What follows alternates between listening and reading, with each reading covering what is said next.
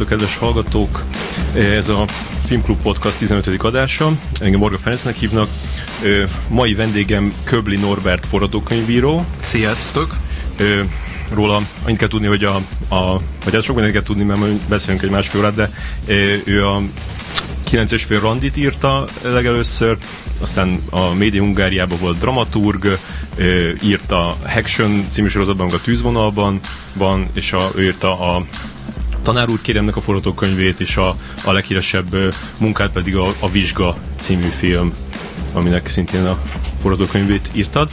Ö, a, amikor utána néztem a dolgaidnak, akkor, akkor azt olvastam, hogy a, a, az egyik első ö, könyved, amiből aztán nem lett semmi, az a amit az egyetem alatt itt, ez a szárnyas fejvadásznak volt a folytatása. Igen, ma már van neve ennek a műfajnak, hogy fan-made fiction.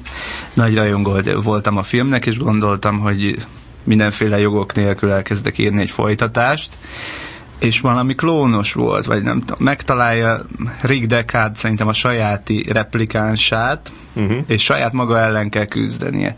Aztán azóta láttam 5-6 ilyen filmet, de amikor még írtam 90-es évek végén, akkor ez nekem nagyon új ötletnek tűnt. Uh-huh. De nyilván föl kellett mérnem azt is, hogy nem fog ebből soha film lenni, tehát nem nekem fogják adni a folytatás jogait, és akkor elhagytam olyan fél időnél ezt a könyvet. Ja, és kb. a, a, a Deckard az, az, az a replikáns volt? Tehát ő maga? Azt hiszem, hogy igen, arról szólt, hogy ő intéz egy új ügyet, és, és a film, nem tudom, az első felvonás végén találkozik a saját klónjával, és akkor ki kell találni, hogy hogyan legyen tovább. Uh-huh. És, és sok ilyen forgatókönyv fekszik a fiókodba, ami, amiből aztán nem lett semmi? Hát voltak próbálkozások igazából, amit, ami, ami elsősorban arról szóltak, hogy végig tudok-e írni egyáltalán 100 vagy 120 oldal. Tehát az első forgatókönyvnél azzal kell megküzdenie mindenkinek, hogy be tudja fejezni. Uh-huh. Mert a, a legtöbb az elfogy úgy 30-40 oldal után. Fejeztem be például egy olyat is, hogy az űrhajós az egy Lőrinc L. László, tehát a magyar nevén írta, uh-huh. egy, egy science fiction novellájából volt ez örök visszatérés. Egy űrhajóst föllőnek, elnyeli őt egy fekete lyuk, és fél évvel korábban tér vissza. És akkor ugyanazt a fél évet kell megint eltöltenie. Uh-huh. És hát hasonló egyébként, mint a Groundhog Day, de 15 évvel előtte írta, és ez nekem nagyon tetszett, de pocsék forgatókönyvet írtam belőle, egy nagyon rossz melodrámát, tehát ez még mm. fiatalkori botlásom volt, és, és egyébként a, a cheesy nem tudom, ismeritek-e, vagy ismered a hetedik sor közepe. Ja, igen, igen. És én neki ezt akkor megmutattam, és mondta, hogy ez, ez vállalhatatlan rossz, és nagyon rosszul esett az a kritika, de igaza volt. És amióta, tehát mondjuk a 9 és fél randi óta, amióta így rendesen ezzel foglalkozol, úgy mondjuk egy megírt forgatókönyvre hány, vagy inkább egy megvalósult forgatókönyvre hány megírt forgatókönyv esik?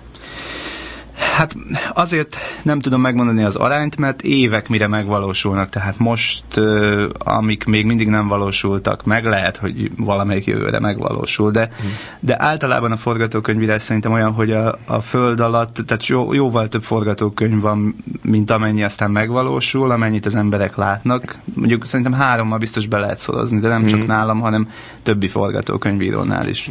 Sok ilyen forgatókönyvírós, ezt meséltem neked, hogy sok ilyen, ilyen előadást hallgattam, a, a BAFTA-nak van egy ilyen podcast sorozata, és ott, ott inkább az volt a jellemző, hogy ilyen 6 hétre uh-huh. esik egy, egy megvalósult. Hát lehet az is, mert most nem számolom ide azokat, amik ötletek, mert rengeteg ötletem van, és tíz élet se lenne elég arra, hogy mindből forgatókönyv készüljön, és aztán még le is gyártódjanak. Uh-huh az, az sokszor egész más szempontok múlik, hogy mi az, ami forgatásra megy, mi az, amire össze lehet állítani egy csapatot, és mi az, ami meg ott marad örökre a fiókba. Uh-huh. És te mondjuk gyorsan dolgozol?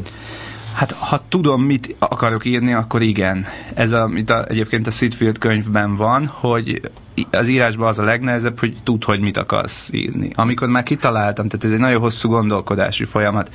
Hollywoodban régen a forgatókönyvíróknak úgy kellett írni, hogy bementek a stúdióba, és bent ültek egy terembe tízen, és egész nap gépelni kellett, és bement a producer, és ha azt látta, hogy valaki nem gépel, akkor levont a fizetéséből. De az írás nem csak gépelés, hanem megelőző nagyon hosszú gondolkodás. Mondjuk, ha egy másfél hónapot gondolkozok valamin, és mikor megvannak a nagy a nagyja és a fontos részletek, akkor még másfél hónap alatt meg lehet írni egy első változatot. Uh-huh. És a, a a, a, a, a kutatás része, tehát azt mennyire, med, meddig mész el a kutatásba, tehát mennyire veszed komolyan, mondjuk hogy például a, gondolom, hogy a vizsgához azért, azért jobban kellett kutatásokat végezni, és ott mondjuk akár így beszéltél emberekkel, és tehát csináltál ilyen háttérinterjúkat, vagy, vagy csak így ilyen levéltárban olvasgattál? Vagy? Hát a, a, nálam sokszor, ugye most már YouTube korában azért audiovizuálisan is elég sok minden hozzáférhető kutatás szintén, szintjén, de azért a legtöbb, amit kutatásként végzek, az az olvasás. Mondjuk most már van kutatói engedélyem a állambiztonsági levéltárba, és akkor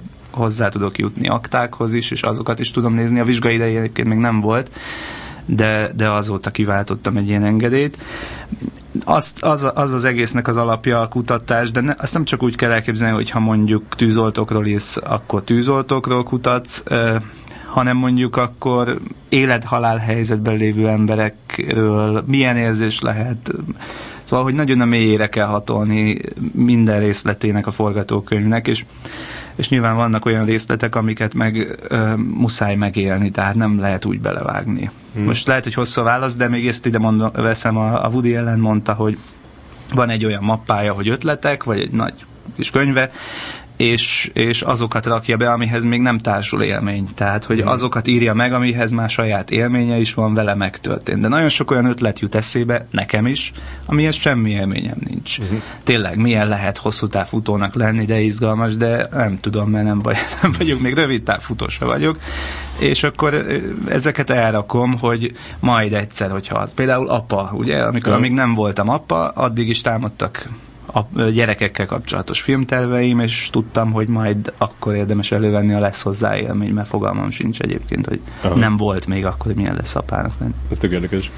És van ehhez türelmed a, tehát a, a, a kutatásnál azért mindig van az, hogy, hogy végül is végtelenségig lehet ö, olvasni ö, egy, egy témához, ö, viszont soha nem lehet tudni, hogy, hogy mikor ö, olvasol egy olyat, amit aztán tudsz használni. Pont, az a Brian Helgeland ö, mondta, uh-huh. hogy tudod, szigorúan bizalmasnak a forgatókönyvírója. Csináltam hogy... vele interjút egyszer. igen. No. És, és azzal fogadott, hogy ugye mi ismerjük egymást.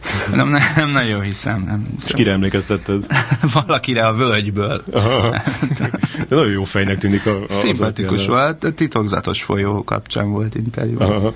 Szóval ő, ő mondta azt, hogy egy ilyen vikinges filmre készült, és volt egy könyv, hogy, hogy á, így gondolkozott, elolvassam, ne olvassam el francba, jó, mindegy, el, el, elkezdtem olvasni, és elkezdtem olvasni, és pont abba volt benne egy olyan dolog, ami, amit, amit aztán nagyon használni akar. Tehát az volt konkrétan, hogy mielőtt harcra készülnek a, a, a vikingek, akkor mindenkivel itatnak hagymalevest, és akkor mhm. megszagolgatják a, a hasukat, és aki, akinél érződik a hagyma, az nem jöhet a, a hajóra, mert a, a, annak olyan sebesülése van, hogy hogy az, az később gondot okozhat. Na mindegy, szóval ez a kérdés. Szóval, hogy, hogy mostanában egyre többet, ahogy, ahogy, ahogy dolgozom, és ahogy haladok előre, azt vettem észre, hogy egyre többet kutatok, és, és elmegyek látszólag oda nem való dolgokat is elolvasni. Nyilván akkor hagyom abba, amikor azt érzem, hogy most már elég, már, már összeállt az egész, és már, már fölösleges, nem tudok többet belerakni. De általában nagyon, nagyon élvezem a kutatást, mert, mert szeretek,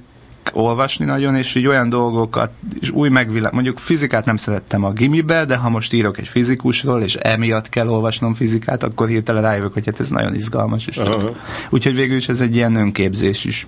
Érdekes, hogy ezt mondod, mert a, a, a legtöbb ember szerintem úgy van ö, ö, ezzel, hogy, hogy ha mondjuk sok mindent lehet csinálni, akkor, ö, akkor ö, azt nem szereti csinálni, amit a leginkább kellene csinálni. Tehát akkor minden más ö, olyan érdekesebbnek tűnik, és akkor amit meg kell csinálni, tehát mondjuk konkrétan, hogy mondjuk dolgozol egy forgatókönyvben, akkor ö, ahhoz így nem szívesen. De az a szerencse, nem tudom, hogy mások is úgy dolgoznak, de szerintem általában úgy dolgoznak az írók, hogy több projektjük van egymás mellett, hmm. és akkor azok között is lehet váltogatni. Lehet, hogy úgy, hogy szerdán ez van, csütörtökön ez van, de lehet úgy, hogy délelőtt ez van, délután az van. Hmm. És akkor olyat is hallottam, aki egyszer csak, vagy Ellen Parker mondta talán, amikor itt volt most, hogy ő egyszer csak egyen tud dolgozni, és akkor az azon egy évig, két évig, az engem megőríteni, én nem, nem bírnám idegekkel, hanem szeretek váltogatni így közben is. Uh-huh, uh-huh. És otthon írsz? Otthon, igen. És mennyire, mennyire tart, tartasz ilyen munkaidőszerű hát órákat? azt keményen betartom, ugyan, ugyanúgy, mint ha valaki elmegy a gyárba.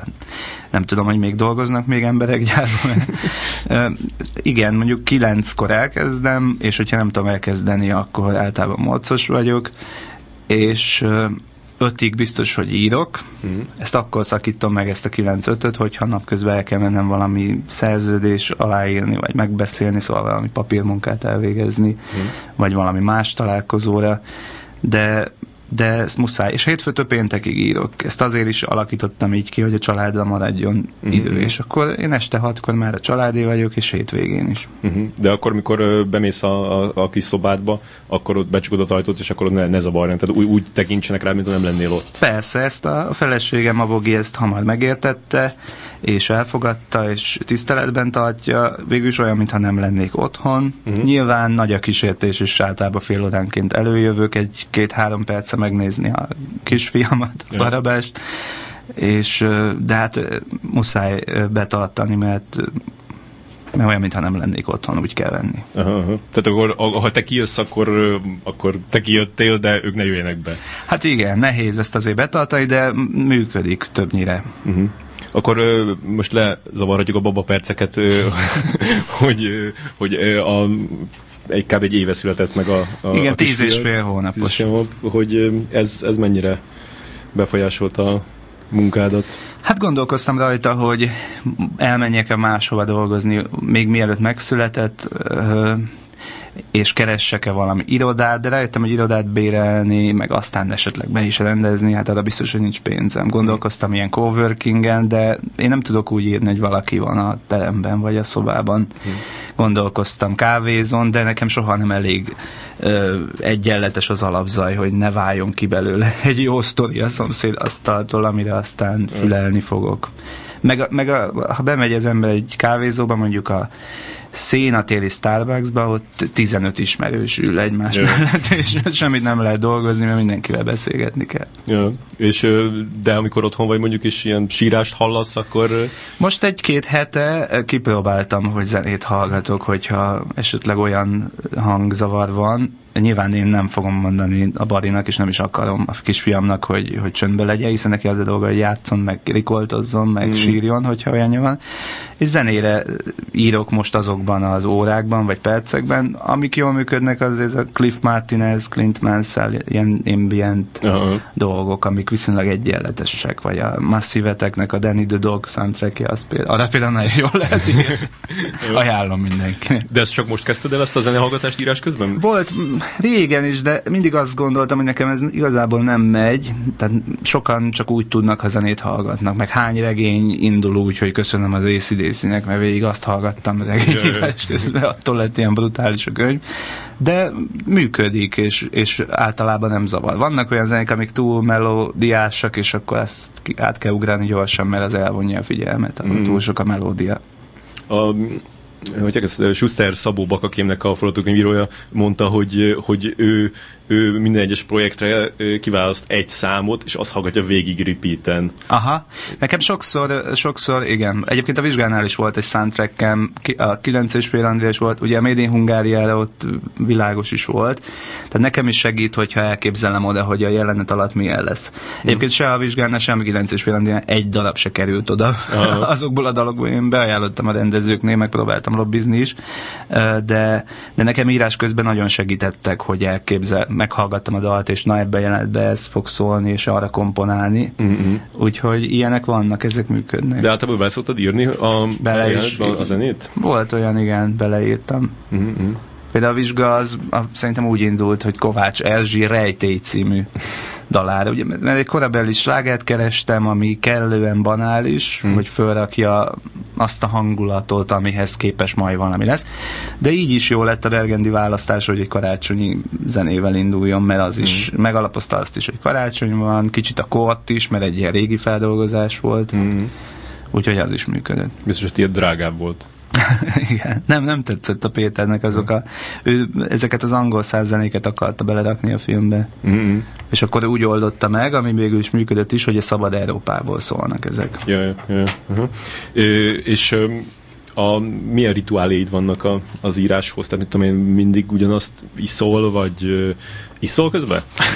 Hát igen, mindig iszok egy dobozos kóla italt, az muszáj, az sajnos muszáj. Tőle? Igen. Az, De nem iszol alkoholt? Alkoholt nem, az, ez egy nagyon nagy szerencsém, hogy semmilyen kábítószert és alkoholt nem tudok fogyasztani írás közben. Mm-hmm. Vannak, akik csak úgy tudnak írni, és uh, sajnálom is, uh, mert ez nem jó, ja, nem jó, érted? Mert mindig kell valami, hogy tudjál haladni. Igen. Én szerencsés vagyok ebben, ha azt érzem, hogy kicsit már befolyásolva van az agyam, akkor nem, nem bírok egyszer, nem bírok el, és idegesít is. Uh-huh. Úgyhogy már egy hatása alatt képtelen vagyok írni, szerencsére. és akkor így, így nem kell, hogy önpusztító legyek. Mondom, kólát iszom, kávét iszom, de 9 órakor mondjuk, hogyha neki tudok állni, az biztos, hogy egy olyan fölvezetéssel indul, hogy ezt megnézem, mi történt az interneten, megnézem az Origo filmklubot, yeah meg más hasonló oldalakat, és eközben már ö, érzem, hogy már közben én már gondolkodok valójában a napi munkán, mm. és akkor ezt megpróbálom lezavarni egy fél óra alatt, és akkor jöhet.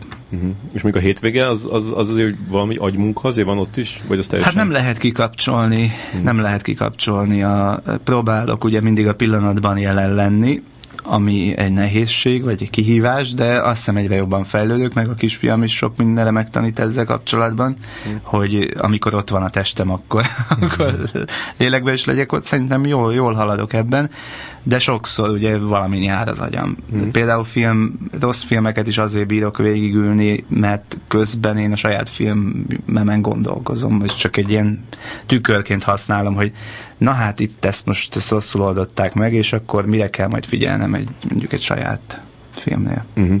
A, a, szintén a, a Brian Hageland mondta, hogy ő amikor elkezdett tehát filmekkel foglalkozni úgy, hogy írni, megrendezni őket, akkor, akkor megutálta a, a, a filmeket, és onnantól nem tudott már úgy nézni filmet, csak az jutott mindig eszébe, hogy, hogy miért ezt a felvételt használták, biztos, hogy volt jobb, meg miért van így a most a hang, hangvágás, miért így van, tehát, hogy de te ezt tudod még teljesen ilyen Hát ha jó a film, és e, ilyen filmet keres mindenki, szerintem bármilyen filmessel beszélsz íróval, rendezővel, mindenki azt mondja, hogy ha azt a filmet nézi, ami, ami olyan jó, akkor újra gyerek lesz, és belefeledkezik, és semmilyen szakmai szempont nem kell, hogy ebből ki zökkentse. Egyébként az Ellen Parker is, amikor itt volt most Pesten, ő is erről beszélt, hogy Persze, ez egy, ő is aztán a plánokat figyeli, meg hogyan van az egész megcsinálva, de ha annyira jó a sztori, és viszi magával, annyira jó a film, akkor akkor belefeledkezik. Én azokat a filmeket értékelem a legtöbbre, amik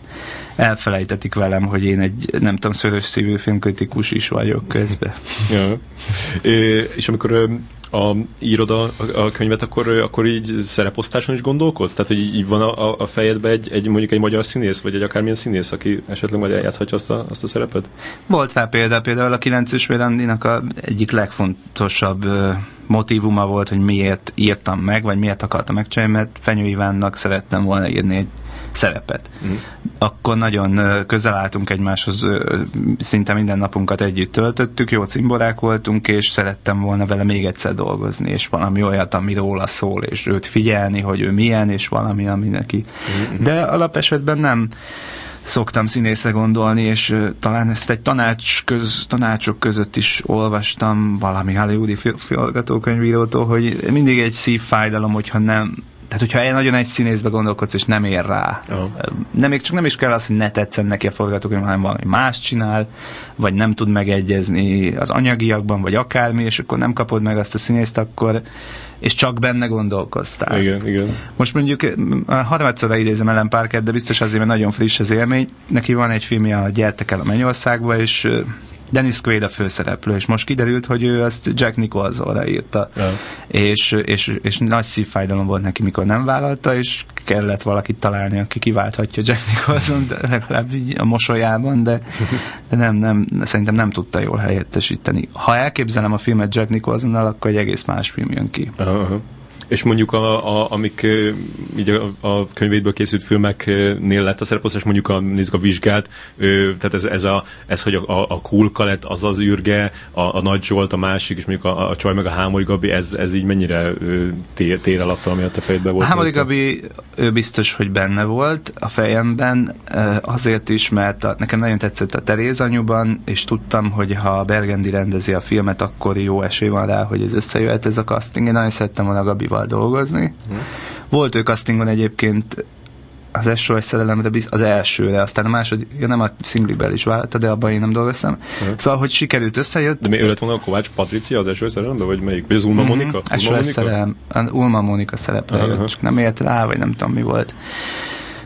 De, de ő volt, hát a legjobb volt szerintem a castingon, de ez az én magánvéleményem. No, és a Kulkánál, a Kulka az a Bergendi meg a Bodzsár ötlete volt, de ahogy meghallottam, nekem is nagyon megtetszett. Én a Kulka szerepére egyébként a Cserhalmira is gondoltam.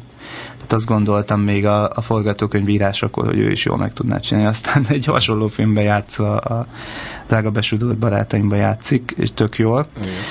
Uh, és a Serer Péter meg az Elek Feri szerep szerintem volt fordítva is. Aha, aha. Volt úgy, hogy az Elek Feri lesz a kulcsár, vizsgabiztos. Igen. És aztán a, a Sereddel annyira jó volt dolgozni a Made in Hungáriában, hogy, hogy följött egy nagyobb szerepre, szerintem ez elős mögött. Bár nem én választottam végül a színészeket, meg konzultáltak velem a rendező, kit hagytam ki, Nagy Zsolti, ő is benne volt a, abban az egy-kettő színészben, akiben én is gondolkoztam. Uh-huh, uh-huh. És még hogy tekintesz az ilyen magyar színész palettára, nekem szabad lenni többször is az, vagy, vagy volt többször is az, így, így mondjuk kérdeztek, hogy ö, valami filmes, hogy ne, így mondjuk már tippeket, hogy így, így, így kit lehetne egy bizonyos szerep, és így annyira, annyira tényleg ugyanaz a, nem tudom, x ember van, és még ilyen, még ilyen meglepőt se lehet nagyon mondani, mert a, vagy, vagy az, hogy az, az tényleg abszolút senki nem ismeri, és nem lehet egy főszerepbe rakni, vagy pedig az, hogy már ezer olyat játszott. Hát nehéz, most a, a, pont a napokban gondolkoztam ezen szerintem egy csomóan rendezők figyelik mondjuk az origónak a figyeld a fiatal tehetségeket rovatát, vagy, vagy cikkeit, mert annyira közhelyesen ugyanazokba gondolkozik mindenki. Hmm. Ha, aki épp előtérben van, az jut mindenkinek eszébe. És hogy miért van előtérben, vagy a tavalyi filmje miatt, vagy valami más miatt. Olyan, forgat, olyan, olyan megbeszélésen is voltam, hogy üssük föl a színész lexikon, mondjuk tíz évvel ezelőtti kiadást is, na milyen arcok vannak becsülöm nagyra az olyan rendezőket, akik folyamatosan járnak utána és nézik, vagy ha ez nem sikerül, akkor megszólnak a, például mostanában szerintem sok helyre hívják a Matyasovszki Zsolnai Bálintot, mint ilyen casting direktort, vagy Aha. a Tiszeker Danit, aki meg a fiatalokkal van nagyon közeli kapcsolatban, és mindig tudja, hogy kik jöttek éppen most, vagy kik járnak iskolába de, de azért a legtöbb választás szerintem, szerintem közhely szerint megy. Uh-huh. Illetve lehet, hogy már itt is eldől az, hogy a rendező rendező mennyire fogja esetleg az egész sztorit közhelyesen meg, hogy milyen arcokat választ hozzá. Uh-huh. De például, az, például a Made in Hungária, az egyik filmben dolgoztál, annak szerintem például nagyon jó volt a castingja. Nagyon-nagyon jó volt. Ott például Tiszeker Dani ö, volt a castingos, és ott a kaposváriak voltak főleg, kaposvári mm. gyerekek. Ott ki lett volna különben, úgy hiszem, hogy hogy tök más lett volna a Szabó Kimmel helyett é, é, valami ijesztő választás. E, emlékszel erre, hogy... Nagyon nem... sok embert megnéztünk, Aha. végül a Fenyő lakásában volt egy vetítése a casting videóknak, mm. és meg nem tudom mondani, hogy kik voltak a többiek.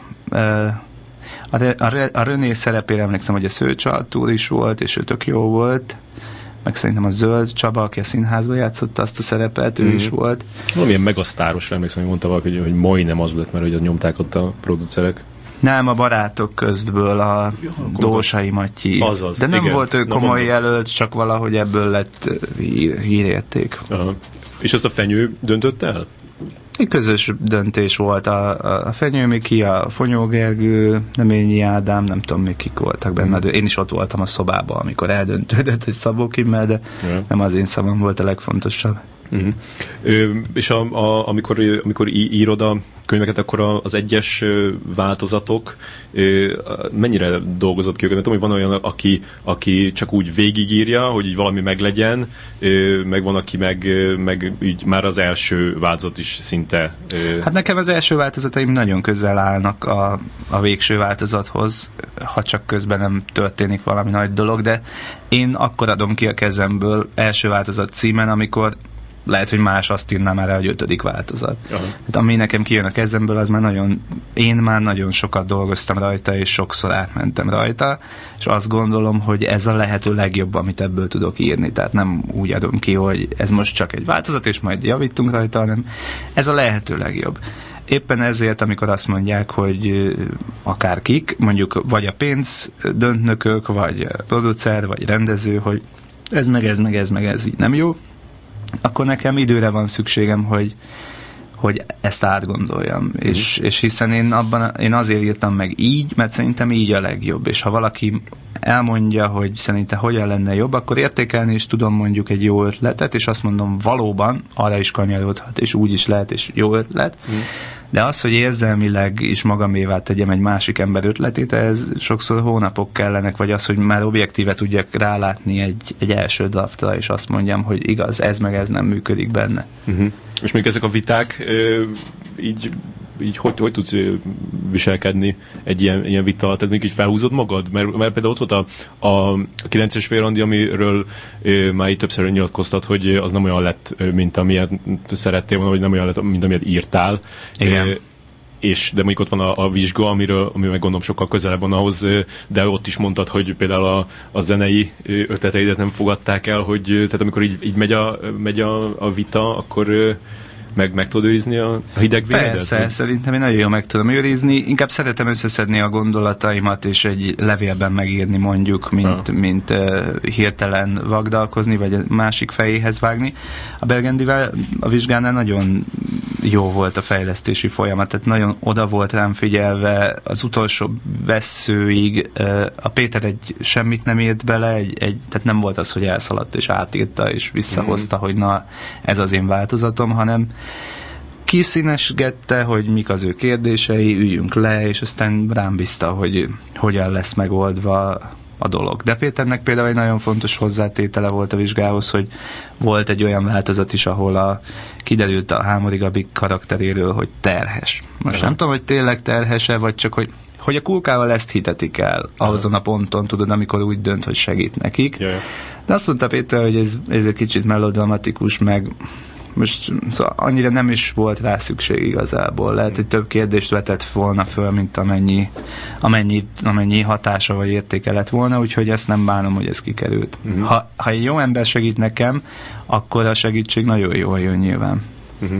És a, a forgatókönyvírónak a, a pozíciója egy ilyen vitában azért az elég rossz, nem? Tehát, hogy így a, a végső érv az úgyis az, hogy oké, okay, köszi, de mi ezt így fogjuk csinálni, és nem tudsz semmit sem tenni ellene.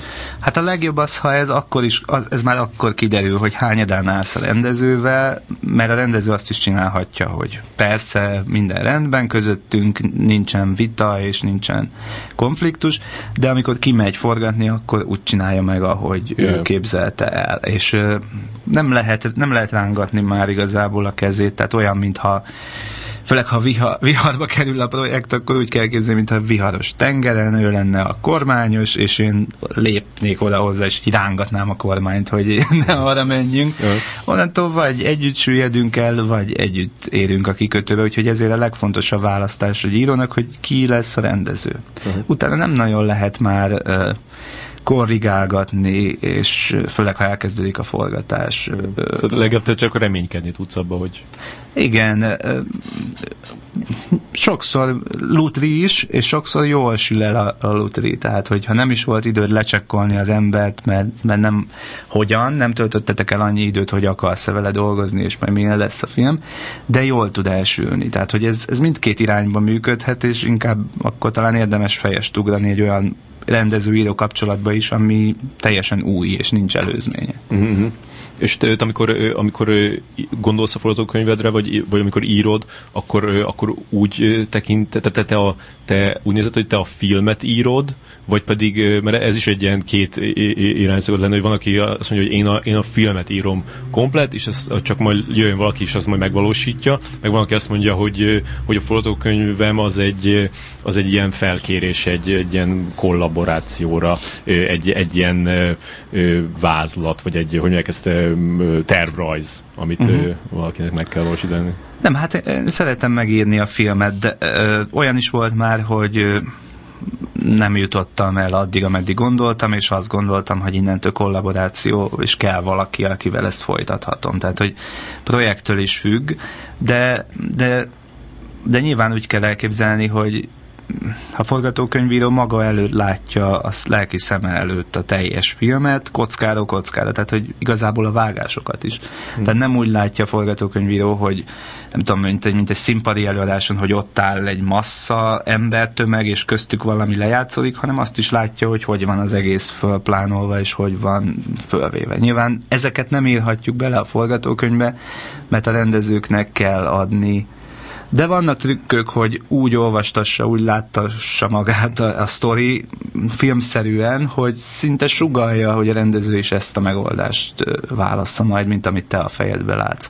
Nyilván ezt, a, ezt is nagyon nehéz elsajátítani a forgatókönyvírásba, hogy ennyire világos képeket adjál a, a rendező fejébe. Uh-huh.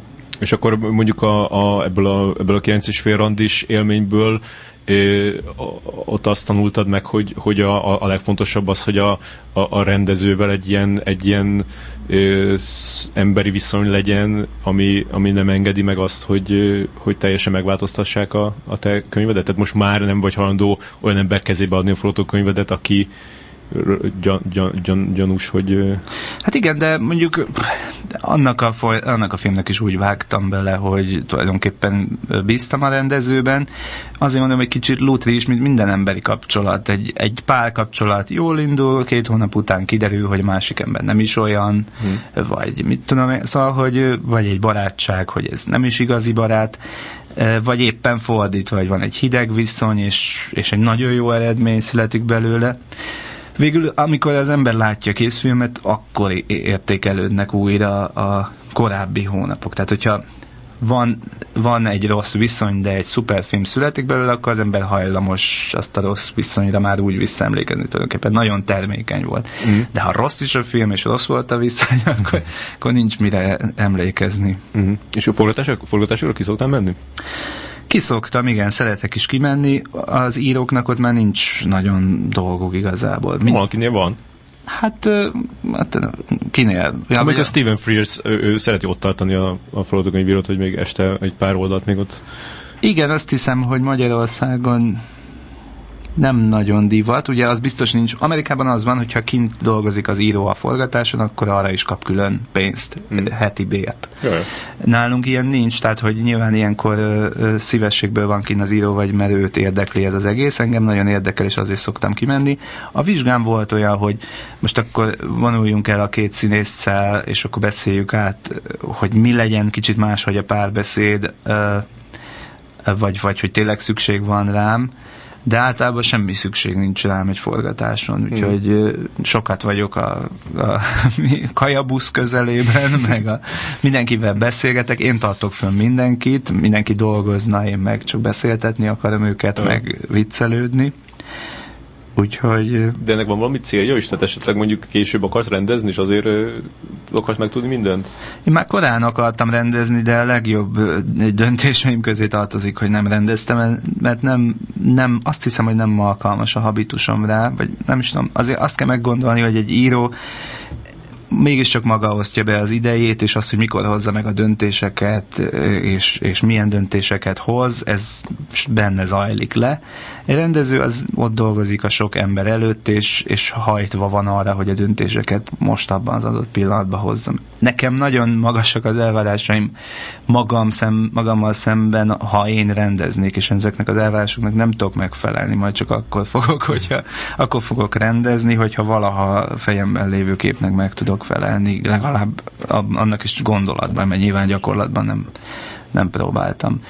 És hát a másik, amit, amit gondolok, vagy mondani szoktam erre, hogy amíg vannak Magyarországon olyan rendezők, és vannak, akikben megbízom, és akikre tudok támaszkodni, és tudok nekik írni, és szerintem jobban megcsinálják, mint ha én csinálnám, hmm. akkor addig nem vagyok motiválva arra, hogy írjak.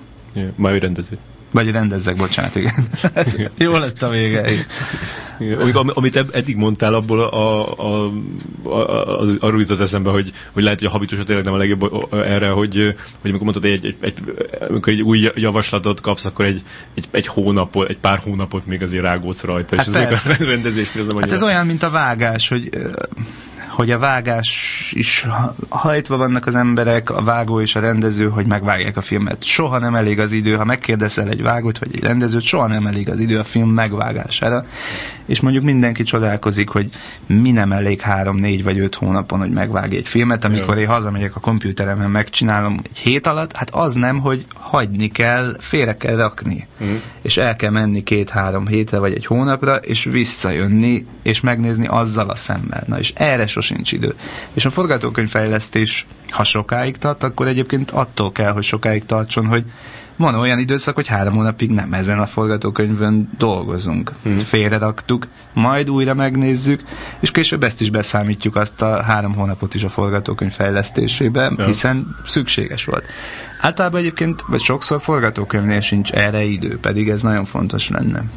Ezt mindig meg akarom kérdezni, hogy a, a a, amikor a forgatókönyv fejlesztésre megítélnek pénzt, mondjuk másfél milliót, három milliót, négy és fél milliót, nem tudom, az, az, az, az, mire megy el? Tehát, hogy az a, az a dobozos kóládra, meg a, meg a kávédra? Vagy így, tehát mit lehet ott elszámolni?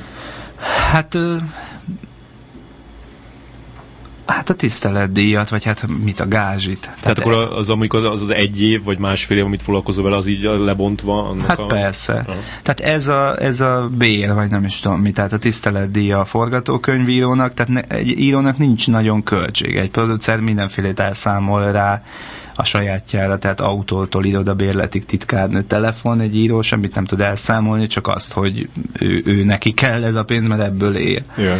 Úgyhogy ezt így kell elképzelni. De, de hogyha hozzáveszed azt, hogy mindehez, nem tudom, vállalkozónak kell lenni, és a, nyilván az APEC elviszi a felét, akkor ezek nem nagy pénzek. Igen. És te már nyertél különben? Most nem néztem meg, hogy, hogy a film alaptól nyertél-e?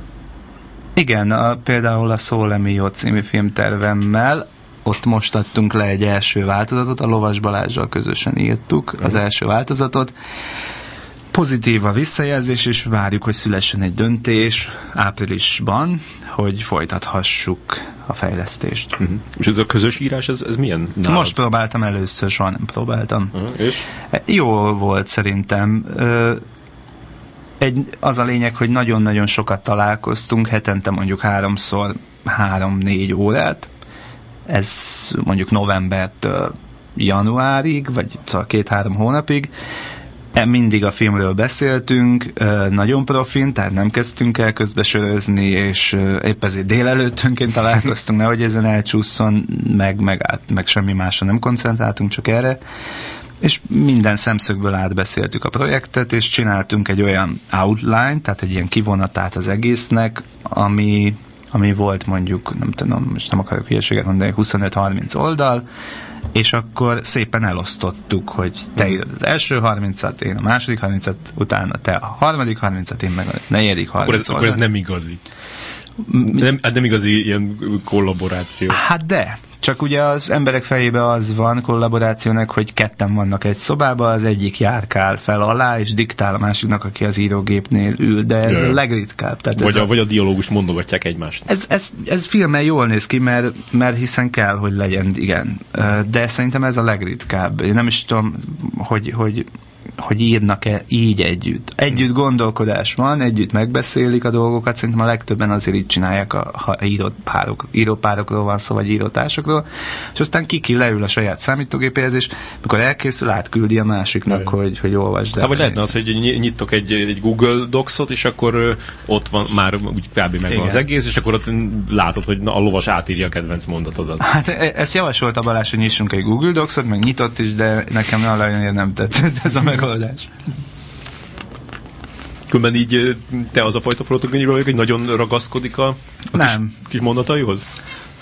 Nem, nem, szerintem itt a legfontosabb a, a, hát nem tudom, hogy a kreatív elmék, vagy ilyen, ilyen tágra nyissak el, de a forgatókönyvírásban biztos az, hogy nagyon rugalmasnak kell lenni, és és azokban az emberekre hallgatok, vagy azokban bízok, akik észreveszem, hogy nagyon rugalmas gondolkodásúak. Mm. Tehát, hogy azoknak szeretem meghallgatni a véleményét, vagy a kritikáját is, akik beindítják a fantáziámat, és és tehát én soha nagyon ritkán van az, hogy én azt mondom, hogy ez, ez tuti, hogy így jó, és inkább ne is mondjátok semmit. Az, az biztos, hogy minden, mindig meghallgatom és ha valami olyasmit mondanak, akkor, akkor azon elkezd járni az agyam, mert annyira jó. Tehát nem is csak a, nem azért, mert azt mondták, vagy mert ez kötelező, vagy mert egy olyan szemétől érkezett, hanem ha jót mond. Ja. De sok, vagy a legtöbb kezdőíró az, az rettenetesen ragaszkodik a dologhoz, mert nagyon-nagyon örül, hogy egyáltalán le tudott írni 120 oldalt, és, az, és nem hiszi el, hogy képes lenne. Hát, vagy le, tud, le tudott írni egy jó mondatot, tehát hát igen. Amit, amit aztán máshogy mondott és, az és nem hiszi el, hogy képes lenne ezt még egyszer megtenni, mert ja. ez akkora kemény munka volt, és ezért ragaszkodik nagyon hozzá, és nem is lehet kimozdítani. Tehát, hogy minden, mondjuk minden egyes találkozón, ahol a forgatókönyvéről beszélnénk, ragaszkodik, nem tud másban gondolkozni. Tehát most ha azt mondom neki, hogy de mi lenne akkor, ha ezt már nehezére esik elképzelni. Szerintem ahogy az ember rutin szerez, szerez, meg több mindent megír, akkor ezeket könnyebben veszi, meg jobban tud gondolkozni. Hmm. Te neked volt egy olyan dilemmát, hogy elmenjél a filmalaphoz olvasónak? Vagy, vagy ilyen, fe, hogy, hogy ezeket a... a... Readernek? Igen, de Hát amikor még nem indult el a film alap ö, működése, és nem láttam a működésében, akkor gondolkoztam, hogy ezt, ezt csináljam-e, vagy nem. Ugye én olvasok nekik, de ez azt jelenti, hogy havonta egy forgatókönyvet. Mm-hmm. Hát ez nem egy szoros elkötelezés, nem is vagyok az alkalmazottjuk, én nem látok bele, hogy mi működik, tehát tőlem mm-hmm. hiába kérdez bárki bármit, hogy mi történik bent. Havonta egyszer a Divinyi Réka küld egy forgatókönyvet e-mailen, név nélkül, tehát én sose tudom, hogy kinek a forgatókönyvét olvasom. Mm. Ezt elolvasom, és arról írok egy szakmai jellemzést, aminek megvannak a szabályai, támpontjai a film alap részéről, hogy mit vár el. Mm. Én ezt megírom, és uh, mielőtt ezt elvállaltam, és még nem láttam, hogy mi lesz pontosan ez a film alap, de voltak félelmeim, mint ahogy mindenkinek voltak, akkor gondolkoztam, hogy ez most ez, milyen dolog, hogy én a kollégáim munkáját előre megítélem, mm. és hogy szabad-e ilyet csinálni. De végül is, ahogy ez, ahogy, amit a Réka elmondott a legelső találkozásunkon, hogy hogyan zajlik majd ez, és milyen elvek mentén, így, így, így örömmel vettem részt ebbe a dologba, és be is igazolódott, szóval semmi ördögtől való nem történik itt, és azt hiszem, hogy nagyon szakmaian tudjuk ezt tartani. Én úgy írom ezeket a véleményeket, hogy bármikor, ha kiderül, hogy én írtam, akkor ezt vállaljam. Aha. Tehát semmi sunyiskodás nincs benne, semmi kicsinyesség, hanem arccal együtt a tévéhíradóban, a YouTube-on vagy bárhol vállalnám. Mm. És, és hát nincs benne személyeskedés. Az, ugye nem is tudom, hogy kiről szól. Yeah. De Ki, azért rájössz, gondolom. Hát ritka, hogy rájövök. Mm. Mert nagyon sok olyan projekt van, aminek nincs semmi nyoma, és és általában olyan van, hogy utólag, amikor már megírtam, akkor megkérdezem, hogy amúgy ezt kiírta, és akkor mm-hmm. elmondják. És akkor mondod, hogy ja, akkor nem, akkor vissza az egészet. akkor tök jó. De és az egyel e, e, e hogy azokat, akik, tehát például a Divinyi Réka... A, fejlesztők. Te fejlesztők, az nem merült fel, te is legyél fejlesztő? Nem. Uh-huh. Vagy ha fölmerült, nekem nem mondták. Uh-huh. És nem is vállaltad volna el? Hát valószínűleg nem, mert a, azzal jár, hogy ők nem írhatnak, vagy, vagy nem pályázhatnak, vagy, vagy pontosan nem tudom, hogy mik az összeférhetetlenség szabályai, de ja. így is, hogy ők magukat öten, öt, öt menő forgatókönyvíró beszervezték oda, ők kiestek a piacról, tehát ja. hogy, hogy hirtelen most érted, hogy Divinyi Réka nem ír három éve forgatókönyvet, akkor ő... De ír, nem? Mert van valami Hát vagy azokat még előbb írta, úgy tudom. Ah, Szóval, hogy így, így kiesni azért ebből a munkából ez, ez nehéz lehet. De, de lehet, hogy ők meg épp erre vágytak. Jaj, jaj. A vágásra is beszoktál menni? Be. Van olyan rendező, akihez gyakran lehet bemenni, van olyan, aki föltölti mondjuk egy FTP oldalra, és úgy lehet megnézni. Hmm. Van, aki a Bergendi például csak egy napot, egy fél, fél órát engedett be, ő nagyon nem szereti, hogyha van ott valaki. Tényleg? Igen a rendező mindig benn van, nem? A rendező? Hát olyan rendezőt is láttam, aki nem mindig van benn. Uh-huh. Mert éppen beszéltem a Cakó Judittal, a vágóval napokban, és ő mondta, hogy igen, van olyan rendező, aki magára hagyja, hogy rakj össze egy változatot, hmm. lepjél meg, és én egy hét múlva visszajövök, addig síjelek, vagy nem tudom, mit ja. csinálok. De, de van olyan rendező, aki mindenképpen annyira világosan látja maga előtt, hogy milyen vágást akar, hogy végig ott ül és ja. instruálja. Gondolom azok uh, hagyják rá, akik már itt a 20. filmgecsában, és most tudom, hogy hogy itt vágja a Liza Rókatündét, gondolom az a, az a gyerek az azért bemegy. Igen, de most nem is konkrét dolgokról beszélt, vagy konkrét filmekről, de hogy ő is megerősítette, amit gondoltam, hogy ez a kétféle habitus van. De ez igaz igazából a forgatókönyv író és a rendező kapcsolatára is. Van olyan rendező, aki azt mondja, hogy akkor most ezt megbeszéltük, menj el és csinálj el egy változatot a saját ötleteidből, uh-huh. de van olyan rendező, aki mikromanager, és azt mondja, hogy itt ennek, meg ennek, meg ennek, meg ennek, meg ennek. Diktálok Norbikán. Igen, olyankor én is azt szoktam mondani, hogy sokkal egyszerűbb fölvenni egy titkárnőt, és akkor ő le, lediktálja, vagy ő ezt leírja neked. Uh-huh. És a, a SOS szerelem az első film, ami ez végül is így között volt forgatókönyvíróként, az, az amiatt nagyon emlékezetes számomra, hogy ilyen iszonyat idegesítő ilyen termékmegjelenítés volt benne, tehát ez én nem, nem tudom, az az, az az egyik film, amin ilyen irgalmatlanul felhúztam magam, ö, miközben néztem, hogy ehhez neked van között? Nincsen közöm a termék megjelenítéshez a filmben, de a de nincs az, hogy néha azt mondják, hogy na akkor most kéne egy jelenet, amiben van egy... De az Ax volt ilyen a 9-es Mirandiba, de azt nem voltam hajlandó megcsinálni. Nem azért, mert hogy Ax vagy hogy reklám, hanem már forgatás alatt derült ki, tehát már nem tudom hány napja forgott a film, mm. és akkor találjunk egy jelenetet, amibe bele lehet. Tehát nem volt idő ezt előre kitalálni és jól megjeleníteni. Yeah. Például a, szerintem a Terézanyuban ott jól ki vannak találva, a, és jól vannak megjelenítve a dolgok, nem, nem feltűnően. De az SOS szerelmés az volt a baj, hogy közben derültek ki, hogy na akkor ő mégis van, na akkor ez a szponzor mégis van, és akkor már, már forgatásunk kellett kitalálni, hogy mi hol legyen, és akkor hirtelen összecsúsztak a, ott a X és az Y perc között, tehát uh-huh. egy ideig semmi szponzor nincs a filmben, és akkor 20 percen belül 5 igen, igen. van.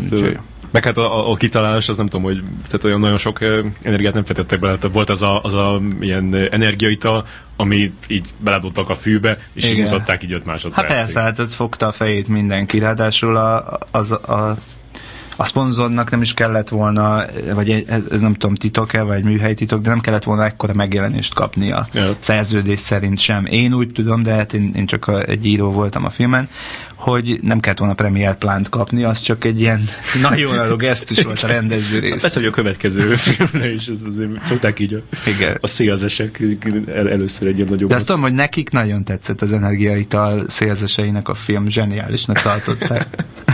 Igen.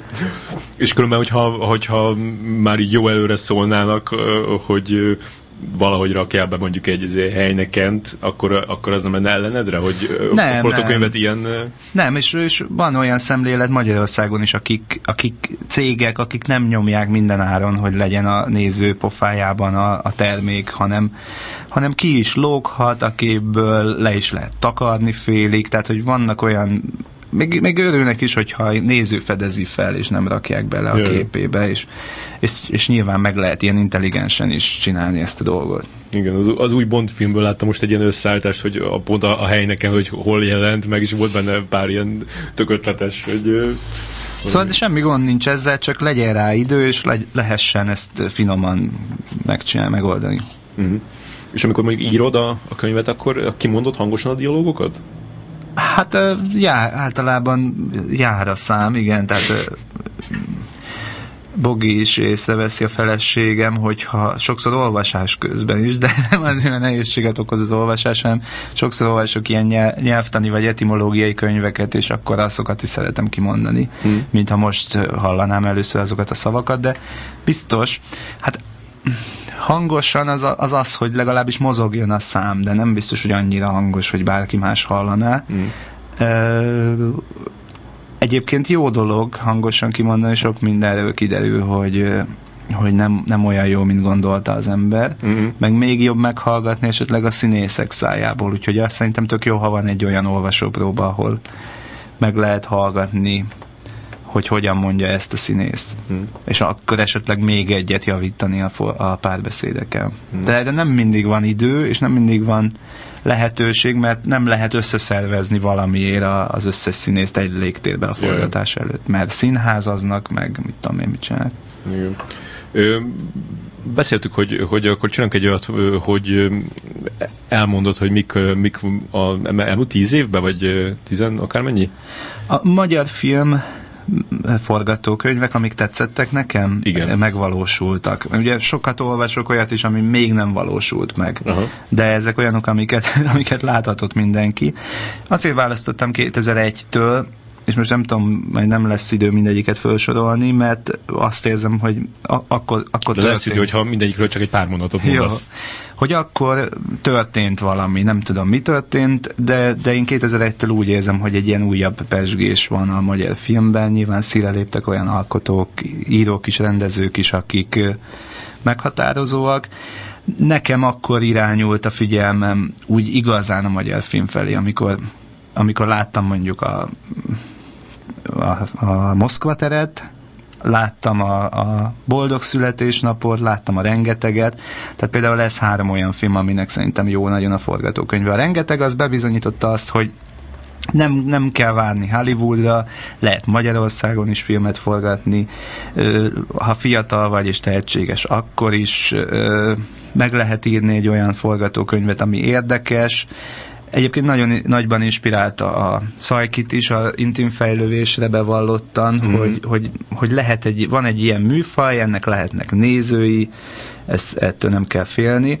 És szerintem tök jó volt megírva a film. Én szeretem ezt a David Lynch-es nincs megoldás, de úgy misztikus, úgy bele lehet gondolni mindent. A, a boldog születésnapot, ami nagyon tetszett nekem, szerintem azt simán lehetne remékelni Hollywoodban, vagy, vagy akárhol, ez, ez egy high concept, hogy, hogy egy ember rájön, hogy 30 éves koráig nem sikerült valóra váltani az álmait, és egy nap alatt akarja mindent. Szerintem nagyon jó volt megírva, érzékenyen volt.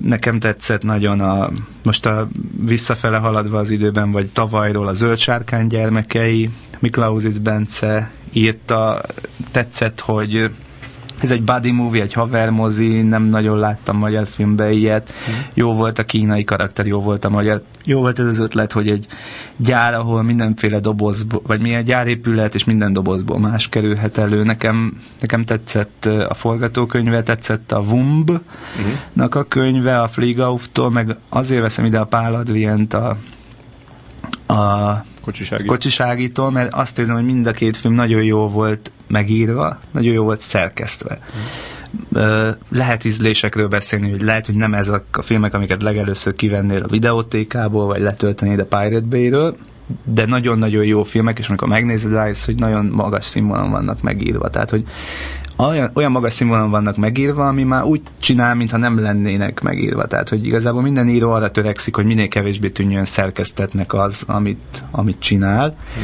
És szerintem, szerintem a Flieghoff is, meg a kocsiság is nagyon jól elmesélte azokat a történeteket, amit akart. Kicsit úgy, mint a Hanekénél is, hogy viszonylag kevés támpontot adnak, de, de azt éreztem, hogy mindig pontosan tudják, hol tart a közönség. Tehát nem adnak túl keveset, mert nagyon sok film meg annyira ö, bátor és egyedi akar lenni, hogy hmm. nagyon túl kevés támpontot ad, és a néző már nem tudja követni, vagy nem érti pontosan, hogy hol tart a karakter. De például én azt éreztem, hogy a Pál Adrien és a, és a Wumb is nagyon jól meséli el azt a sztorit, amit akart. A Sherlock Holmes nyomában, vagy mi is volt a címe? A, az, az tök jó, egy ilyen 80s throwback volt, ugye? Uh-huh. én azokat a filmeket nagyon szerettem, amiket, amiknek ez, ez omást állított. Uh-huh. Szerintem sok ötlet volt benne, nyilván nem vagy nem nyilván, de nem volt úgy kivitelezve, mint amennyire lehetett volna, és, mm. és valószínűleg nem volt annyi pénz uh, rá, de szerintem sok ötlet volt benne, és nagyon melegszívűnek éreztem a, a, az egész vállalkozást. Köntörfalakba tetszett, hogy a Diga nagyon-nagyon jól ír dialógokat, és a köntörfalakban csomó olyan pillanat volt, hogy az is, mintha annyira szerkesztetlen lenne, hogy látnál pár embert a haverjait közül beszélgetni, de még, mm. mégse volt egy ilyen belterjes dolog, hanem, hanem volt, volt értelme. Nyomozót, valószínűleg nem is kell külön megmagyarázni, hogy miért írtam föl, nekem a Kameleon is tetszett, a kalandorok, for... ez most mind forgatókönyv. Jaja. Ezek nyilván filmként is tetszenek, de kalandorok, és ezek között van jó sok olyan, amit előbb olvastam forgatókönyvként. Mondjuk a kalandorok, intim fejlődés, azok biztos olyanok, amiket előbb olvastam forgatókönyvben, és fehér tenyér, aztán be is fejezem a sort. A fehér tenyér is szerintem egy tipikus tipikusan remékelhető, szerintem egy nagy Disney sikerfilmet lehetne írni belőle, hogy az edző miközben fölkészíti az olimpiára a legnagyobb esélyest, rájön, hogy még neki is van itt Teremit Babér, és elindul a saját tanítványa ellen. Szerintem ez, ez egy iszonyú jó sztori, és nagyon jó volt elmesélve, tehát pont azokon a tehát az, az, az a, a nyilvánvaló részek ki voltak hagyva, és mégis követhető volt az egész, jól időben, meg térben jó volt megszerkesztve, úgyhogy én nagyon lelkesedek igazából az elmúlt 10 év, vagy 11-2 év magyar filmje iránt, és mert engem is inspiráltak arra, hogy, hmm. hogy alkossak. Hmm. A, ahogy néztem, a, van ez a 5 perces filmkritikák nevű ö, szájtod, vagy a, a, egy perces. Egy perc, nem 5 perces? Egy perces, bocsánat. hogy, az egy perc alatt írod? Nem, nem lehet egy perc alatt megírni. Elolvasni egy perc? Lehet. Igen, azért. Mm. Szóval megnéztem, hogy mikre adtál öt csillagot, tehát maximumot, és Szóval e, e, azt mondhatjuk, hogy elég ilyen mainstream, konvencionális ízlésed van? Hát mert ez a film, vagy ez a blog, ez, a, ez mainstream blog, és én azokból a filmekből, amerikai mainstream, tehát magyar Hollywoodból láttam a legtöbb filmet, és minél többet láttam, annak a szakértője lettem, és valószínűleg az is maradtam. Én nézek európai filmeket is, de például ezen a blogon nem értékelem őket, meg nem tartom magam a szakértőjének, a, se, hát az ázsiainak főleg. Én szeretem az ázsiai filmeket, szeretem az európaiakat, de azért nem merek róluk uh, mélyen szántó kritikákat írni, mert, mert félek, hogy nem látok annyi filmet, hogy én ezt jól közelítsem meg, uh, amiről merek nyilatkozni az interneten vagy bárhol, azok az amerikai filmek. Természetesen többi filmről is van magánvéleményem. Meg a magyarokról. Meg a magyarokról is, de, de ahhoz, hogy én, én merjek a magyarokról nagy kijelentéseket tenni, eze, ezeken a futó kijelentéseken kívül meg kell néznem, hogy be kéne pótolnom egy csomó magyar filmet, amit nem láttam. Aha. Ezt akartam pont kérdezni, hogy, hogy mennyire ástad bele magad a magyar filmnek a... Hát pótolok folyamatosan, tehát, hogy, hogy és mindig nagyon lelkes vagyok, ha találok régi jó magyar filmeket, mint például a Két fél idő a pokolban, amit nemrég láttam, a Bacsó forgatókönyve. Mm. Az az esz, a Menekülés a győzelembe eredeti változata. Jaj, Nagyon-nagyon jó a forgatókönyv, de zseniálisan van megírva. És mindig... hát ezt, ezt a Vajna ezt visszautasította, csak mondom. Ja, igen. szóval, hogy, hogy, hogy mindig örülök, hogyha találok. Például a, a a miért rosszak a magyar filmek, azt is nemrég láttam 1964-ből. Csurka írta a forgatókönyvet, de zseniális volt. Zseniális volt a könyv. Az jó? Az én is letöltöttem. Vagy Nagyon jó film. Egyszerűen ugyanarról szól, mint tehát semmit nem öregedett a film. Uh-huh. És fe, felfedeztél olyan forgatókönyvírót, aki, aki csak forgatókönyvíró volt, és, és mondjuk így érdemes így követni a, a munkáját? Régebről? Hát vannak, igen. A, a, ugye Kardos Istvánról hallottam, ő meghalt 2000-ben, de ha megnézed a filmográfiáját, szerintem egy 20-40 film között írt, vagy dramaturgia volt, és ugye állítólag ő volt az első Magyarországon, akinek a személyébe be, az volt beírva a foglalkozásnak, hogy forgatókönyvíró. Aha. És Hát persze voltak ilyenek, ugye a, a Bereményi az a nyilvánvaló példa, vagy a Dobai Péter, de például a Csurkának is volt egy ilyen korszaka, Örkénynek is volt egy korszaka, amikor forgatókönyvíró volt. Hmm. Én nekem csak jutott eszem, amikor ezt valaki kérdezte tőlem, hogy, hogy ilyen forgatókönyv, aki, aki tényleg csak forgatókönyvíró, a, a Tóth Zsuzsa tudod, aki a, uh-huh. a mhm. ripacsokat, a régi idők fociát. Ő viszont egy alkotótársa a ugye a Sándor Pálnak, Igen. és róla meg az, tehát nincsen különálló, külön, külön filmje a Sándor Páltól, külön Hát filmje. aztán, a, aztán dolgozott a, a, a Gárdossal is. Aha, Többször. na jó. Igen, például ő egy ilyen karakter. De, de az volt a divat elég sokáig, és lehet, hogy most újra ez lesz, vagy újra ez van, hogy általában egy író egy rendezővel Mm. dolgozott. Ja. És hogy van nálad az a film, filmfogyasztás? Tehát, hogy így mondod, hogy sokat nézel filmet, de Igen. Az, az, az mikor? Az este? Fektetés Este. után? Igen, fektetés után. Egy film, két film? Hát egy film fél bele, mert aztán szerintem már 10, fél 11 körül már nagyon álmos vagyok. Ja. De hétvégén meg több is beleférhet, hogyha, hogyha belefér. De De a nap közben? hétvégén van úgy, hogy napközben is, igen, mondjuk, hogyha nappal alszik a, a baba. Aha. Úgyhogy szerintem nem marad ki film, vagy nem marad nap film nélkül. Igyekszem mindent megnézni, ami, ami új, és, ö, és csillogó, de, de azért sokat nézek vissza. Most például még nem néztem végig, de nagyon-nagyon jó a Blake Edwards-tól a Miktat, a bor és friss a rózsa. Hmm. Ez egy 62-es film, rögtön a Breakfast at Tiffany's után forgatta, Mhm. és nagyon-nagyon jó. Jack Lemmon, meg Lee Remick játszik benne, és egy ilyen alkoholista párról szól. Mi az, Nagyon-nagyon angol, mi az tetszik. angol címe? A Days of Wines and Roses. Ja, ja, igen, igen. Az egy barátom nagy kedvenc. Nagyon jó film. És ez mennyire tudatos a, a, a filmnézése? Tehát, hogy így megvan előre, hogy mit fogsz nézni? Vagy így, kedve, ahogy így a... Hát általában a könnyebb ellenállás felé megyek el. Mondjuk, hogyha van a, a gépemen egy sokszoros díjnyertes a, a, mondjuk afrikai gyermek katonákról szóló megrázó film, aminek tudom, hogy a végén nagyon hatás alá fog kerülni, akkor mégis az ostoba 80-as évekbeli végjátékot választom, amit John Candy, és még nem láttam, Ja. mert hogy nincs annyi energiám, nem tudom belefektetni azt az energiát, akkor azt érzem. Tehát, hogy azért ezek a, a nagyon megrázó, vagy nagyon mély, meg jó filmek, azért sok energiát igényelnek a nézőtől. Igen. És vannak filmek, amik meg nem igényelnek annyi energiát, és akkor gyakran az akciófilm, vagy a könnyebb, könnyebb vége felől fogom meg a dolgokat. Azért láttam például sok szalfilmet. Ö, De van egy ilyen vonzódásom a gagyi felé, meg, meg a, például a bosszúvágy sorozat, meg ilyesmik felé. Aha. A, a, a, szerintem a, a, még könnyebb ellenállás, az pedig a, az meg a tévésorozatok, mert én azt veszem észre magamon, hogy már egy filmet megnézni, úgy akármilyen filmet megnézni is kicsit túl megerőltető, úgyhogy inkább nézek egy, nem Igen, tudom, vagy a nagy duettet, vagy nem tudom, nem, valami. azt, nem, azt nem, de mondjuk mit tudom én, nézek egy Daily Show-t, meg egy Colbert Reportot, megnézem a, mit tudom én, a, a Louis C.K. sorozatát, vagy a The Americans, Igen. amire mostában rákatantam, nem tudom, arra hallottál ez a Mhm. KGB ügynökök Amerikában, szerintem iszonyatosan Igen, jó. mesélték. Hogy, de te nem nézel sorozatokat. Nem, mert nincs, ezt, e, nincs rá időm, elhatároztam, hogy ez nem fér bele az életembe, és ezt tartom magam. Most meg kellett néznem egy, egy csomó pilotot, mert egy tévésorozaton dolgozom, vagy nem tudom, dolgoztam. Melyiken? Ez egy HBO-s dolog, de ott olyan titoktartási szerződések vannak, hogy nem tudom, mit merek mondani, és mit nem. Mondjuk azt, hogy társasjáték kettő. Nem, azon nem.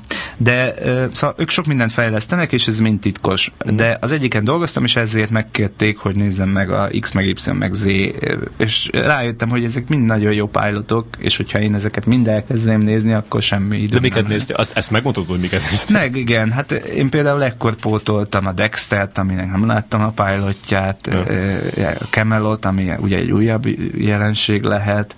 Ö, Az már letűnt jelenség. Az... igen, de hát nekem, nekem, aki a tévében nem járatos, ez egy újabbnak tűnt, nem is tudom még miket kellett nézni. Mm. Csak azért, hogy ilyesmi, ilyesmiről lenne szó, ilyesmit kéne írni? Hát, de mint láthatod, ez a kettő is teljesen különböző, tehát Jaj. még volt három, csak szerintem, hogy azért, hogy ugye érezzem azt, hogy mi, mi, milyen most egy pilot, vagy mi volt öt éve, vagy nyolc éve Amerikában, és akkor ezek szerint Magyarországon az, az most kezd el jónak lenni, vagy jó lenni, vagy nem Aha. tudom befutni. Ja.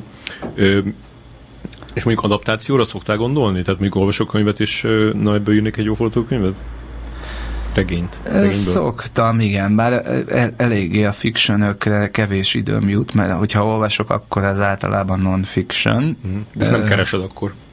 Nem, mert sokan foglalkoznak ezzel, tehát azt is érzem, hogy ez egy, ez egy lefedett piac, tehát magyar, nyilván külföldit nincs nagyon értelme olvasni, mert nem én fogom megírni. Mm. Amit szerettem volna megírni, például a Hollywood animal a Joe Esterház könyvét, nagyon szívesen megírnám forgatókönyvben. Meg is kérdeztem tőle az ominózus interjún, ahol te is voltál, de azt mondta, hogy sajnos Barry Levinson már megírta, és hogy nem velem fogja megcsinálni Joe Esterház, ezek szerint, hanem Barry Levinsonnal.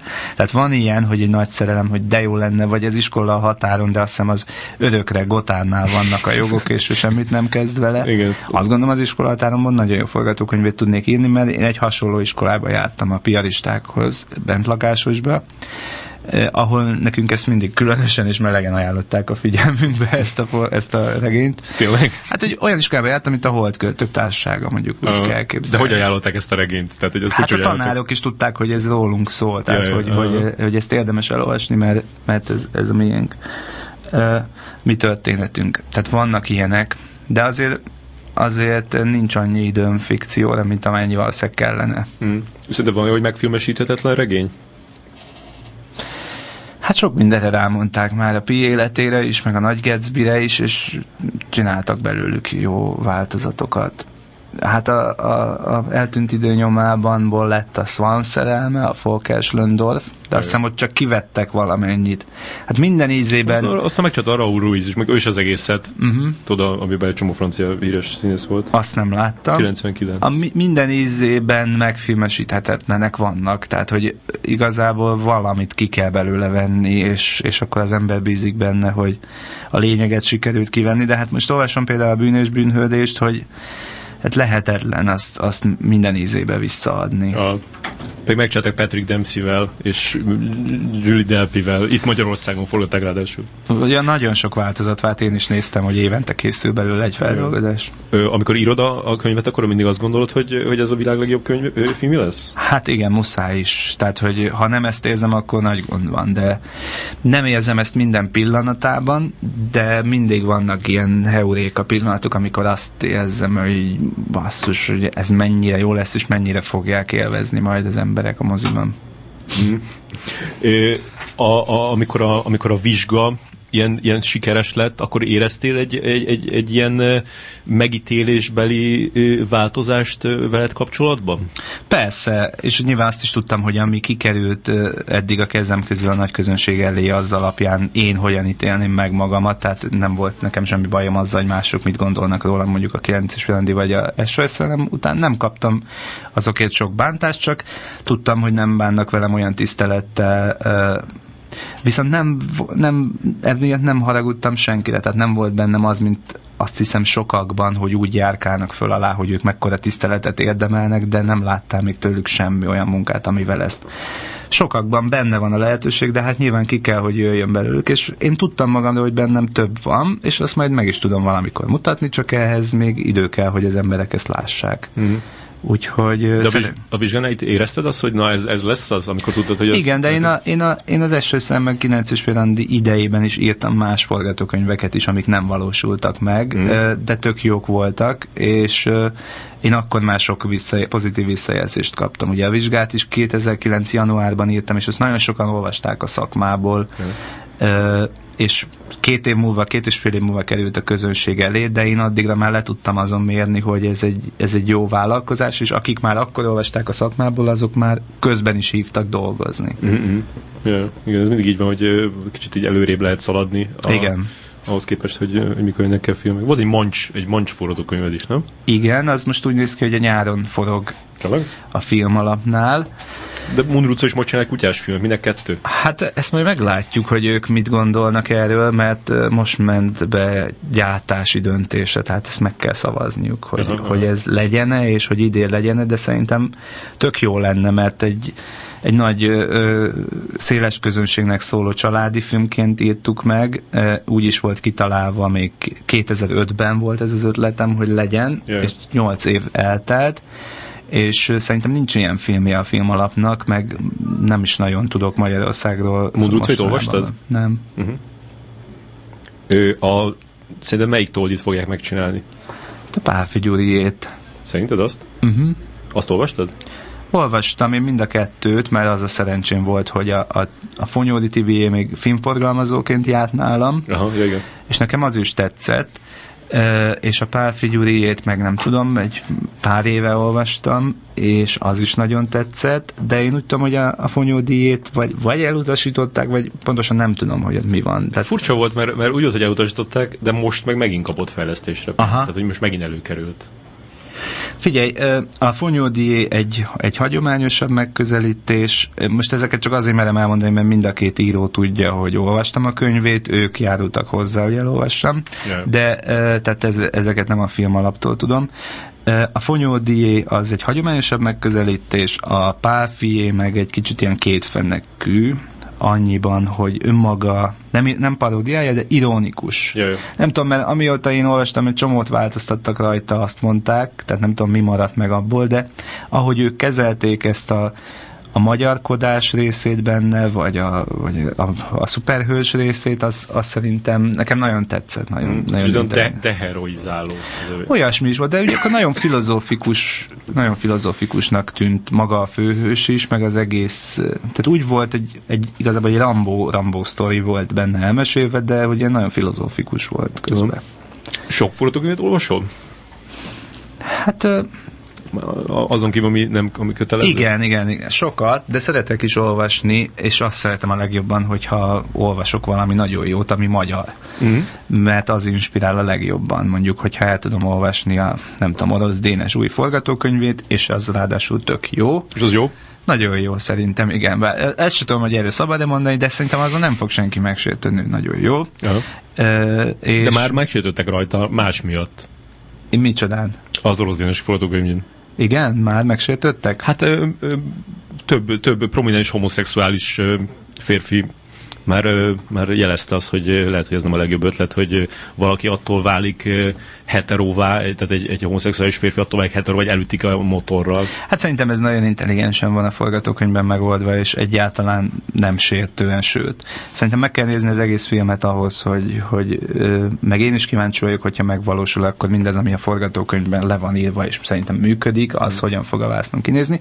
De mondjuk, amikor olvasok egy ilyen jó forgatókönyvet, akkor azt mondom, hogy hát ő is 1977-ben született, ő is egy vidéki gyerek, mint én, ugyanazok a lehetőségei vannak, és ilyen jót ír, akkor én se tudok mire panaszkodni, hiszen, hiszen ugyan, ugyanonnan indult, vagy ugyanolyan feltételekkel. Tehát nekem is akkor föl kell érnem ehhez a mércéhez. Jó, tehát hogy húzzátok egymást. Nem Szerintem fölfele. igen, ez, ez van egy generáció, és nagyon érdekes, majd egyszer valaki megírja, de a, most az aktív forgatókönyvírók jó része 75 és 80 között született és vidékről származik. Ezt majd egyszer valaki gondolom kielemezi, de van valami közös ezeknek az embereknek a gondolkodásában, eh, ami egy generációvá teszi őket. Uh-huh, uh-huh.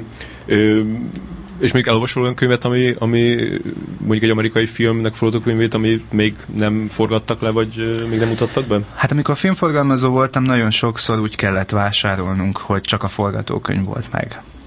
Mondjuk, ha a Focus Features-től onnan jó könyvek jöttek, például rá volt írva, hogy Volver, uh, uh, Almodovar, uh, Dezeo fogja gyártani, to be directed, directed by Almodovar, és akkor ott volt egy századas könyv, Mhm.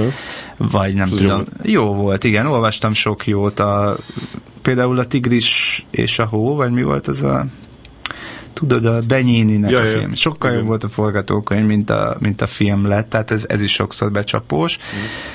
Például a Sofia Coppola forgatókönyvben 44 oldal volt a, a Somewhere. Aha. Tehát, hogy ő úgy ír forgatókönyvet, hogy ha ismered a stílusát, akkor elfogadod, hogy 44 oldal. Tehát, Jaj. hogy, hogy kicsit összecsapottnak tűnik, mert tudod, hogy ő, de vele tudod, hogy majd ez a jelenet 5 perces lesz, és Igen. jól ki lesz bontva, és majd szép lesz. Tehát ilyen szempontból sokat kellett úgy olvasni, sok rosszat is kellett olvasni, meg sokszor kellett úgy dönteni tényleg, hogy a rendezőt se ismertük, csak egy forgatókönyv volt, Mm. mm. esetleg a gyártót ismertük, vagy a producert, és akkor szerintem az nekem sokat segített az indulásomban, meg hogy merjek forgatókönyvet írni, hogy hát ilyet én is tudnék, ez általában ezzel a gondolattal indul. Jó. És amikor olvasol egyet, és aztán majd meg, aztán megnézed film, filmbe, akkor tehát az, hogy már olvastad előtte, az, az nem gyengíti az élményt? Hát ebben olyan sok időt telik el, hogy már nem nagyon emlékszem a forgatókönyvre, meg ja. főleg nem emlékszem minden részletére. Olyasmi lehet ez, mintha olvastad a regényt, és akkor meg egész más az absztrakciós fok, vagy a, a, hát ugye mint, pont olyan egy forgatókönyvet olvasni, mint egy regényt olvasni, és ahhoz képest a megvalósítás más lesz.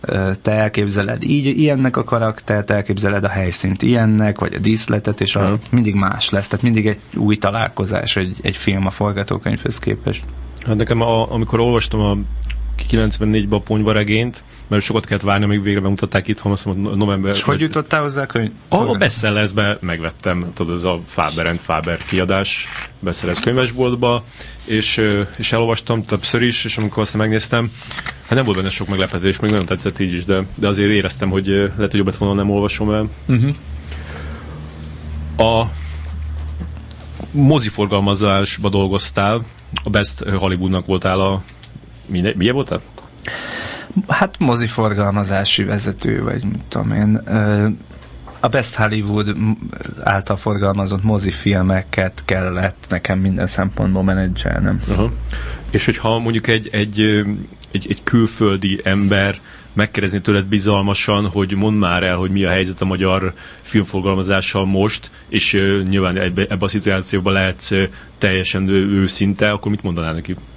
Hát a mostot nem tudom, én 2000-es évek közepén más volt. Akkor épp megmentette a filmforgalmazást a DVD boom. Aha. Akkor is volt egy nehéz... Szóval sok-sok nehéz időszak volt a filmforgalmazásban, de azt hiszem elég, elég sikeres volt Magyarországon ez a dolog. Már rendszerváltás előtt is, a rendszerváltás után, akkor a plázák nagyon jól jöttek a filmforgalmazásnak, az Aha. sok mindenkit kiúzott a csávából, tehát plázamozik és utána a DVD. Aztán most nem tudom a Blu-ray hogyan áll, de amikor a, DVD, amikor a DVD boom lecsengett, én 2006 körül kezdett depressziósá válni ez a ez hmm. a vállalkozás, meg ez a szakma. Tehát, hogy, hogy nem nagyon látszott, hogy innen hogyan lesz az egész. Nem, én... ti, nem ti tettétek tönkre a DVD piacot?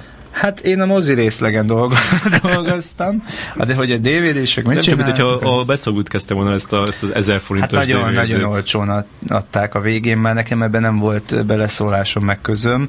Ö, nyilván nem tudom, sok minden rajtuk ragadt, vagy ö, a, hogy raktárom, vagy ja. nem tudom, megérte így is.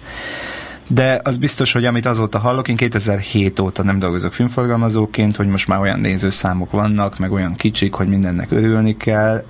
De már akkor egyébként volt a Kálmán Andrásnak, aki akkor az Intercomot vezette, szerintem tíz éve volt egy olyan mondata, hogy a mozi az csak reklámja a DVD-nek. Tehát, hogy tőlük ezt várják a hollywoodi stúdiók, ezt a szemléletet. Most már reklámja a letöltésnek. Igen. Hogy a mozi az, az tulajdonképpen nem kell keresni rajta a mozin, az, ez egy beruházás, DVD-n kijövünk nullára, és a tévén keres mindenki. Aha. Tehát, hogy itt, a, amikor azt nézik, azért becsapós a box office uh, adatok, mert egyrészt nem, nem úgy jön ki nullára, hogy 100 millió volt a költségvetés, és 100 milliót hozott a moziba, Igen. mert a mozi ott fogja a felét a pénznek. Igen. És az nincs még beleszámolva. az a 100 millió az még sokkal több, ami hát igen, Prince and Advertisingnak hívják, ugye a, a kópia és a reklám. Igen. És az sosincs bemondva, igen. hogy az mennyi volt. De nem, nem veszít, a John Carteren se veszít a Disney, meg a többi filmjén hiába voltak nagyon drágák, mert legfeljebb majd tévében, és ha nem is jövőre a tévében, de hát ő gyártotta, tehát örökre nála van a jog, Igen. majd 50 év múlva, és ezt megteheti egy ilyen multi, mert létezik 100 éve, és gondolja, hogy még fogok létezni 100 év múlva is. Tehát lehet, hogy a John Carter 2024-ben, de profitot kezd termelni. Uh-huh. És uh az, az, hogy milyen filmeket mutatnak be itthon, és miket nem, arról mi a véleményed? Nem követem már annyira, most nyilván Mestert próbáltam én is megtalálni egy csomó helyen, most az, nem tudom, az hivatalosan lesz forgalmazva, vagy csak a Titanic? Nem lesz hivatalos, egy, egy héttel később lesz. mi, mi, te erről többet tudsz, vagy egy valami támpontot, hogy mi ezzel a helyzet? De hát te vagy az interjú alany. De azért te is letöltesz, nem? Tehát mit tudom, a, a Mastert, azt miért nem töltötted le eddig? Mastert azt véletlenül pont láttam, egy Amerikában élő barátom hozta DVD. Hozta DVD. Ö, ö, jó lenne olyan letöltés, ami, ami legális és, és, és gyors, de ez a filmklik az nem működött annak idején, nem tudom, hogy lesz-e valami helyette. Mm. Viszont ahogy volt főnököm Zsiflis Oliver mondta, hogy hiába nyitsz egy legális letöltő helyet, sose lesznek meg azok az új filmek, ami a kalóznak már megvan. Tehát yeah. nem lehet versenyezni a, a kalózzal. Mm.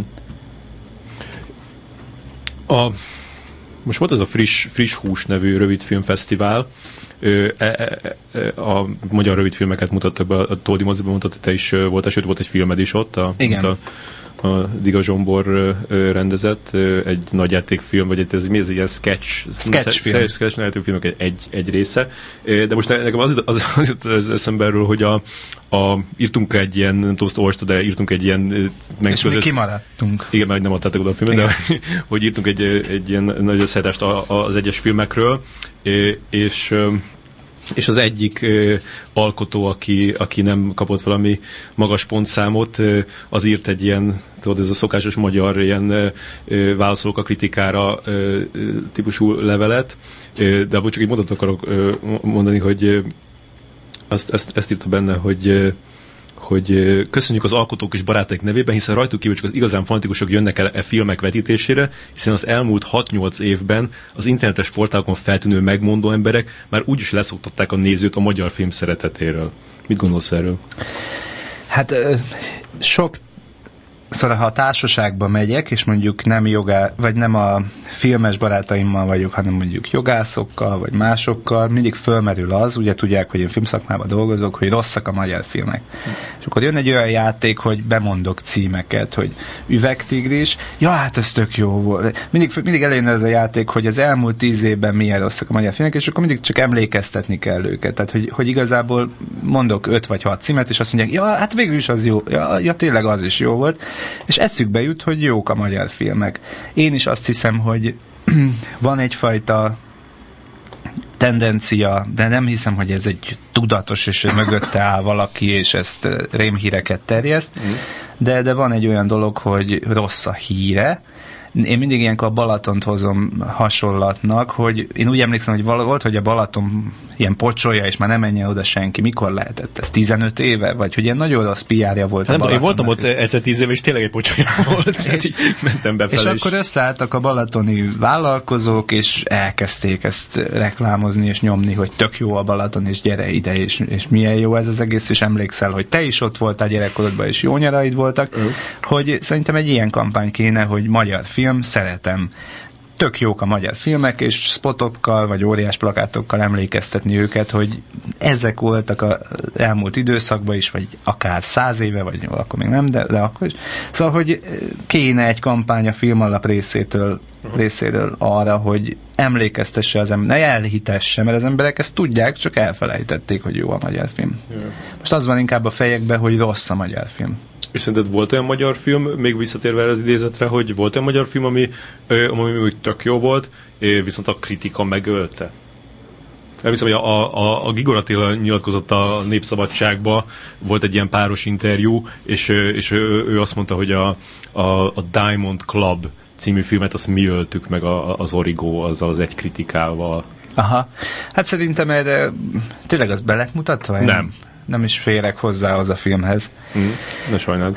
Hát fene tudja, nem hiszem, hogy egy, egy, egy kritika meg tud ölni, és nem hiszem, hogy amúgy összeesküsznek a kritikusok. Olyan van, hogy esetleg a film nincs még kész, mint ahogy azt mondták, a, mire a drága, drága besugótra. Amit én láttam Kárlói én nem láttam a korábbit, ez egy 17 perc rövidebb volt, és teljesen vállalható jó film volt. Mm. Ők, ők úgy látták, hogy de hát az meg a ő döntésük volt, hogy bemutatták. Tehát Igen. ilyenkor azt is lehet csinálni, hogy nem mutatom be. Mm. Mint hogy a vizsgának is volt már egy korai vetítése az októberi bemutatóhoz képest júliusban és júniusban egy filmhubban, yeah. és nem volt kész a film, és nem Én volt is azon olyan, láttam. Igen, és nem volt olyan hatása, érződött az egész teremben, és azután a vetítés után gondolkoztunk, hogy ezek szerint nem, nem annyira jó a film. Pedig hát nyilván minden vetítésnek is más légköre van, és nem szabad úgy bemutatni a filmet, hogy, hogy hogy a rendezőasszisztens szólal meg a kóka helyett, mert még nincs meg az utómunka. Pont a legfontosabb pillanatban. Tehát, hogy akármilyen jó szándékú a néző, ezt, ettől nem tud elvonatkoztatni. Nincs uh-huh. meg az a hatás. Akkor. De mondjuk olyan filmeknél, amik már kész voltak, tehát hogy van ilyen magyar film, ami, ami, ami tök jó, viszont, viszont méltatlanul nem tudom, nem szerették a kritikusok? Hát, nem, nem, én azt gondolom, nem, nem tudok, mivel nem, nincs idő most erre átgondolni, mm. de én is voltam filmkritikus, mostanáig, mai napig írok filmkritikákat. Én azért azt gondolom, hogy itt jó szándékú emberek vannak, akik ki vannak éhezve valami jóra, ja. és szívesen véleteszik a prekoncepcióikat, ha az a film az első 10-20 percben meggyőzi őket arról, hogy felejtsd el, amit erről gondoltál, vagy felejtsd el, amit az alkotóra gondoltál, és nézd most akkor ezt friss szemmel. Azt érzem, hogy ha jó a film, akkor, akkor nagyon tudja támogatni ez a közeg a, a filmet, tehát a filmkritika, de én sokszor, vagy a legtöbbször nem tudok azzal mit kezdeni azzal a válaszsal, hogy te ezen milyen sok ember dolgozott, és Igen. szívét, lelkét... Ez, ez, ez is benne van ebben a levélben. Szívét, lelkét kitette, és hogy ezt értékelni kell, mert tulajdonképpen annyira meg nem kell.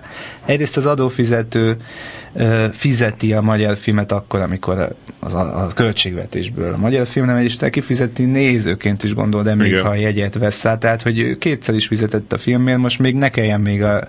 Akkor hadd mondja meg a véleményét, hogy ez nem tetszett. Az a minimum, hogy és mikor, hogy, hogy elmondhassa a véleményét, tehát neki nem kell erre a szemponttal hivatkozni, hogy, hogy ezt sokan, sokan csinálták. És... Igen, pedig ez nagyon kedvelt szempont.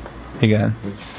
Tényleg nagyon rosszul esik az embereknek, mindenkinek, hogyha ő beleölte ebbe az é- fél életét, és de ezzel nem tud a befogadó mit kezdeni, nem? Hát most nyilván egy fangok festmény, vagy nem tudom kinek volt éppen egy nyomorult élete, vagy József Attila, hát maga az alkotás számít ilyen szempontból.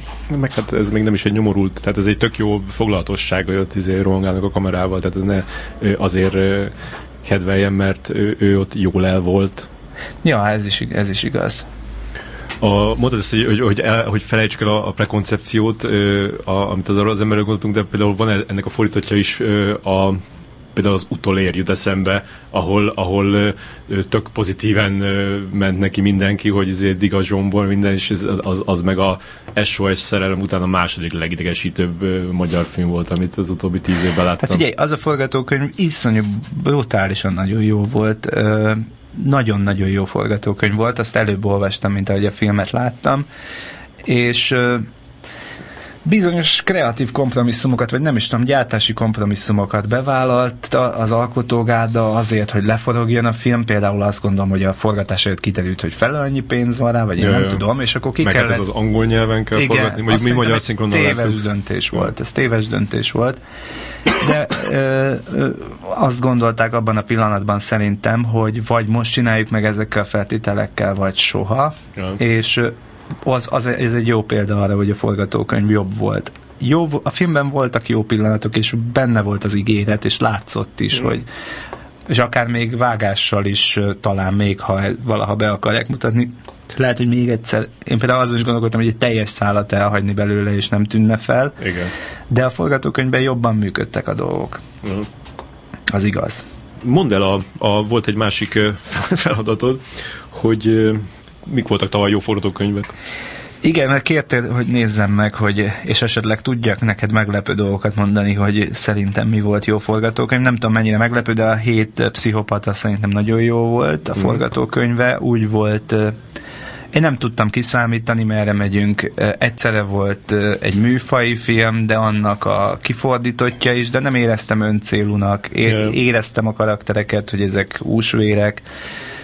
Tetszett aztán a Flight, a, a kényszerleszállás, az nekem tetszett, mm. a mhm. Denzel Washingtonos, azt éreztem, hogy a szenvedélybetegséget jól fogta meg, azt éreztem, hogy mer egy kicsit lassabb és elvándorlóbb lenni a film, tehát nem annyira célra törő, mint mondjuk egy, egy szokásos hollywoodi film, és, és nekem nagyon tetszett, hogy nem a szerelem gyógyítja ki a, a főhőst, a, mint minden más filmben a szerelem gyógyítja ki a szenvedélybetegségéből, hanem nem tudjuk, hogy meggyógyul-e, csak a végén van egy pillanat, hogy, hogy nem hazudik, hanem igazat mond, és nekem tetszett végig. Mm. Tudod, mi volt még jó? A fékezhetetlen, a Nick Cave-nek a forgatókönyve. Láttad hmm. azt? Ja, Szerintem tök jó volt. Én nagyon-nagyon élveztem ö, azt a filmet érdekes volt, hogy annyira idétlen volt. Tehát, hogy azt gondolnád, azt gondolnád hogy de egy, egyrészt, hogy tök idétlen volt, másrészt meg ilyen nagyon brutális volt néha.